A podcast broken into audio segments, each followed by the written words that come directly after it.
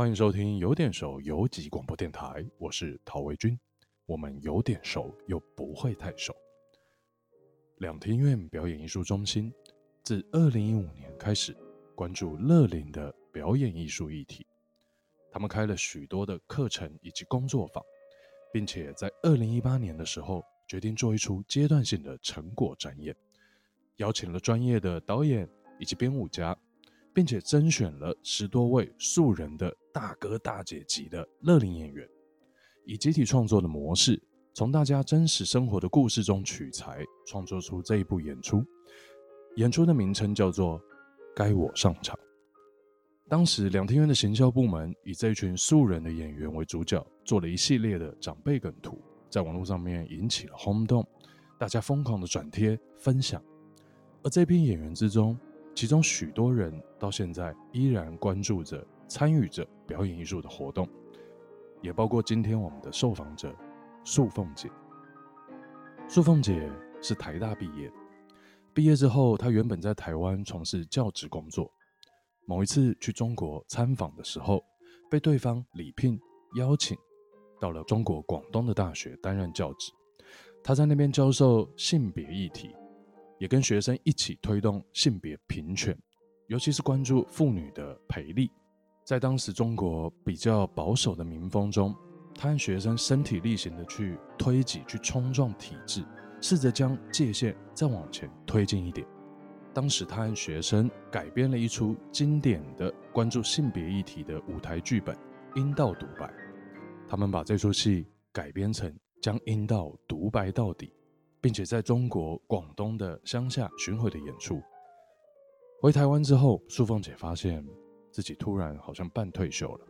她希望自己不要变成一个退休之后没有任何事情可以做的一个失去活力的老女人。她希望如果某一天和中国那边的朋友再度聚首的话，她有相同的能量跟热情。所以她在台湾开始参与表演艺术的课程。这几年，她历经了至亲的离世。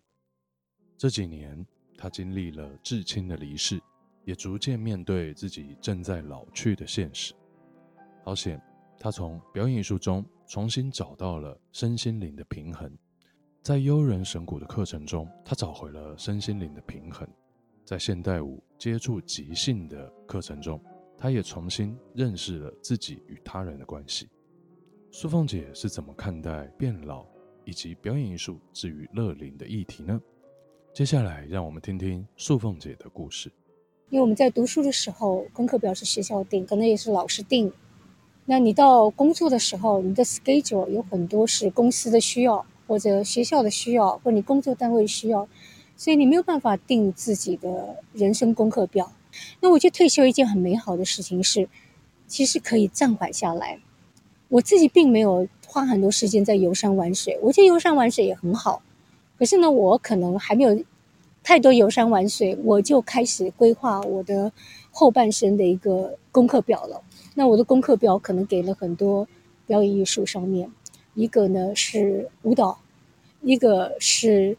在优人神鼓打鼓嘛，还有一部分跟这个牵扯有关的戏剧。戏剧对乐龄人士可能会比较难，因为它牵扯的层面我觉得更广。可能舞蹈这件事情比较简单。我特别喜欢舞蹈这个，尤其在接触即兴里面，我会觉得每个人呢，站到这个空间里面，舞台上面，只要站到一个空间里面，开始舞动，有事情发生，我们其实是每个人几乎都像是一个归零，就是也许你以前是工程师，你也以前也许是建筑师，以前也许是教授，因为我们人从出生跟着你的就是身体。你走了以后，就是到最后一刻，还是你这个身体，就是没有任何外在的一些外加的东西。所以我觉得在舞蹈场上很好，每个人都还原到就是你那个身体，你怎么样去表达，表达自己，怎么样去跟人家，我们就接触嘛，跟人家怎么样的交流。因为接触即兴里面也有一个，你可以独舞，可是你不可避免的你会跟别人接触，你怎么样去面对、处理这样的一个接触，回应这样的接触，或者是拒绝这样的接触。是很好玩的一个，所以我一直觉得接触即兴有个对我来讲很美的时候，是它其实是会会那勾扯到你很多你原来的经历，然后你原来的一个对关系、对生命的一些惯性的一个处理的一个方式。然后，当然在这地方，如果你够近的话，你可以相反的用一个不同的方式去处理它。在游击采访的过程中，我发现参与译文类的乐龄活动族群里，以女性占大多数，男女比大概一比九。十个人的艺文课程里面，一两位男性，一两个大哥，就算是蛮多了。甚至不只是艺文活动，只要跟探索自我、发掘自我有关的活动，男生参与的机会都是比较低的。这背后当然很多原因，这背后当然很多原因，其中一个是旁人的眼光。有听一位大哥说，当他退休之后，打算去学跳舞，身边的人就会问：“哎，你一个男生去学什么跳舞？”毕竟在这些大哥的成长过程中，对艺文领域的涉猎或相关资讯的了解是比较稀少的。大家会认为，呃，跳舞或是所谓的表演艺术，就是那些卖艺的、街头卖艺的，是不入流的。当然，我们现在很不一样了。我们可以看到，从林怀民老师以来，有许许多多优秀的男性编舞家以及舞者，但在这些大哥的成长年代是没有的。除此之外，台湾以前的教育告诉男生不要把情绪外露，所以这些大哥也习惯隐藏自己的感情或压抑自己的情绪。尤其在表演课，常常需要你坦诚自我，去把你的情绪释放出来。这对这些习惯是所谓一家之主。或是在工作、在职场上是所谓指导者、指挥者、管理者的大哥们，其实是蛮难调试的。而长期研究性别议题的素凤姐，又是怎么看待性别的乐龄议题呢？其实我们参加工作坊哦，我们有时候都会有一个问题：男生到哪里？我们刚开始参加工作坊的时候，大概一个班里面一到两个男士了不起。那到后来这两年，大概我们最多是三三个男士。那我们通常都是会遇到这样的问题。我发现就是后来参加工作坊的很多是女性，我觉得可能跟那个男性在社会身份的那个固着比较强有关。所以他们很多退休了以后，我就比较不能够放下他原来的社会身份。那也还有一个最性别，虽然我们现在好像比较多元了，在我们台湾，可是你会觉得男性，尤其是一些成功男性，我觉得他在社会的这样的一个越成功的话，他越没有办法放下他原来的一些东西。那我们在一些我们这些女性朋友们在聊天的时候，我们就会想到这个问题。那我们也在一些分享里面有分享到这个问题。其实呢，对有些人来讲，就家庭来讲，就会是个问题。因为女性在退休了以后，你好不容易孩子长大离开，他们自己成家立业，然后呢，自己也退休了，然后开始很欢欢喜喜、急匆匆的要规划自己的人生，去参与以前没有来得及参与的东西，或者是去学习自己以前没有时间学习的东西，包括舞蹈、包括戏剧、各种各种乐器等等。可是会遇到一个问题。有的人还是会希望说，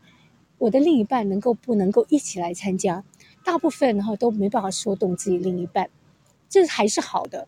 就说 OK，大家各不呃各不干涉，你去玩你的，那我自己去做我的事情，那是最好的情形。比较糟的情形的时候，有那个丈夫啊会形成一种压力，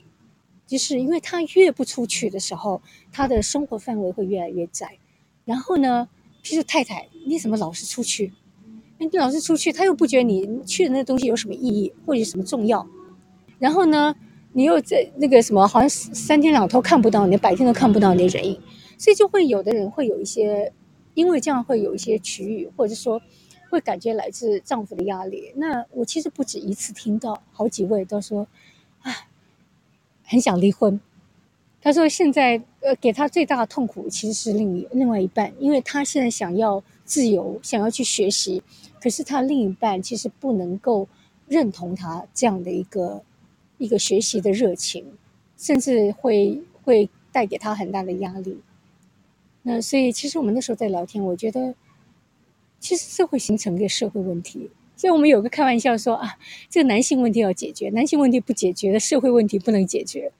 因为女性，我是觉得她在某方面比较弹性，因为的确是在我们这个社会里面，它形成的现在的既定的一个社会分工里面，女性的确是比较不太像男性一样，在工作取向上面或在社会上那个身份上面是那么固着，因为它其实都是一个外在的一个身份。可是你能够不能够把你的外在的身份跟你自己做一个适度的一个脱钩？你的自我不是由各个不同的或者是一个很强的社会身份来界定，你是不是能够从你的社会身份解脱出来、自由出来？我觉得这也是一个我们在退休一个很重要的一个人生课题。目前来看，我觉得女性比较容易，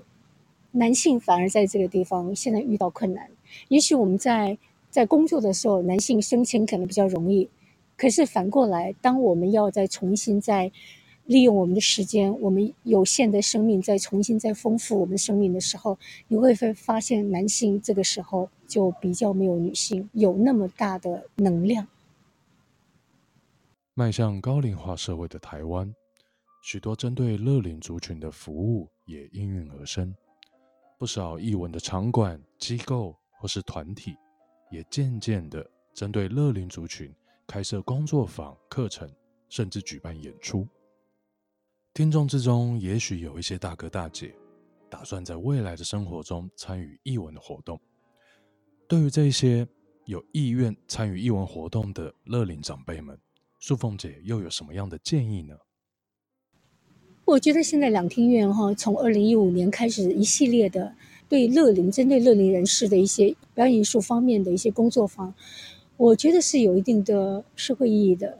因为这样的工作坊，如果越多的乐龄人士参加，而且比如说我们的表演，或者我们的一些这个工作坊的一些讯息，让更多人知道，包括年轻人知道的话，我觉得会翻转他们对乐龄人士的一个生活的想象。我们自己对乐于生活的想象、退休生活想象也会被扩大。在这个年龄啊，愿意跳舞的人不多。更多的不是身体的原因，因为我们讲接触即兴或者舞蹈，我们对舞蹈的概念是每个人都可以跳舞，舞动本身是一个天赋馈赠，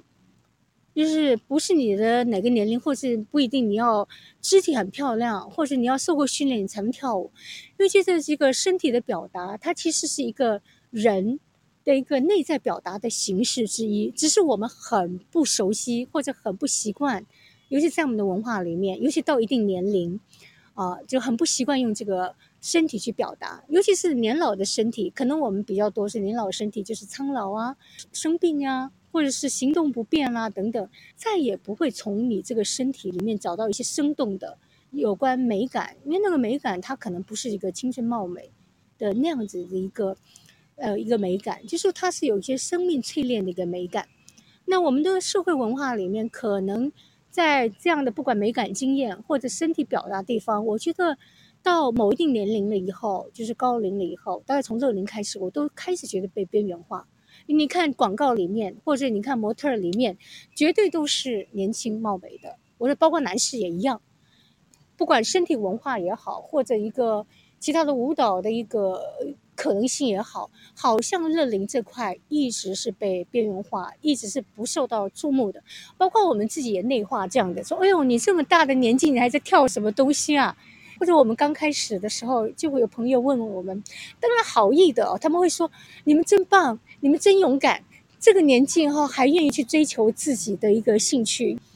可是他们对接触即兴或这个舞蹈并不了解，他们可能很多是想到我们的现代舞、芭蕾那种舞蹈，或者社交舞那种舞蹈，或者广场舞的那种那种舞蹈，他们没有办法想象，也不知道，其实舞蹈它可以很多元，有很多种可能性。而我们现在在觉得比较能够让乐龄能够进去的一种舞种，叫做接触即兴。这个舞蹈呢，很多人不知道。他就说：“你们是在那边做什么？”所以我觉得这个东西哈，其实对我们来讲是一个，有的人可是满足舞蹈梦，有的人可是满足自己，就是说我在这个文化里面的一个自我突破。我可能以前并不善于用舞蹈去表达，我现在用我的身体，用这样的一个形式去表达。他他突破了一个用语言去表达的框架，语言表达跟身体表达是很不一样的。那身体表达呢，是在我们社会一个容许的，是一个舞蹈一个形式，而这个舞蹈这个形式，很多时候又把老年人剔除在外，觉得好像你们不适合做这个。那现在呢，其实我们是一个这个天赋馈馈赠，你可以不丢掉它，而且你可以在你退休了以后，不管你是五十岁、六十岁或七十岁，甚至八十岁。我们等待我们的团员里面有人过两年可以有八十岁，都还可以继续去做，可以继续跳的一个一个身体的一个形式。除了这个以外，一个自我表达以外，和一个自我突破以外，我觉得它可能哈在我们社会文化里面也会有一个意义，让更多的人来了解。第一个，舞蹈本身是应该更宽阔的，它的可能性应该更大的。不应该有那么多的既定、先定的一个框架跟想法的。第二个呢，乐龄有的一个可能性还是很大。我们现在做的舞蹈，很多在上班的年轻人还没有机会去做，对吗？而且他肯定也没有发现他自己可以做。而我们在这个年龄发现了这个，其实我们可以继续做下去。然后呢，我们这个地方也会有影响力，因为我们的亲朋好友，我们会介绍他们，比如说我们要做一些工作坊，我们可以。我们发布消息，请他们来，你会发现越来越多知道说，原来我可以跳舞，原来跳舞这么美好，原来跳舞可以传达很多东西。这两年我发现啊，两厅院还有一个五十 plus 来参加舞蹈工作坊的人是越来越多。那原来呢，其实舞蹈工作坊是参加的报名人数最少的，可是这两年我发现它都是满额。然后随着我们这些人越来越多的话，我觉得它会形成一个很不自觉的，大家可能没有意识到的。不知不觉中就会有一些影响力，那包括我们去演出，那演出的结果不只是让很多跟我们同年龄的人看到生活中、生命中还有一些不同的可能性，那他也可以参与。还有一个让我觉得让年轻人也可以看，就是说，可是我觉得很多人也会想啊，我也会走到那一步。那那一步的话，我的未来并不会想，我想到我老了就什么事情都不能干。然后老了以后，可能好像是会一个比较悲观的事情。那也许年老了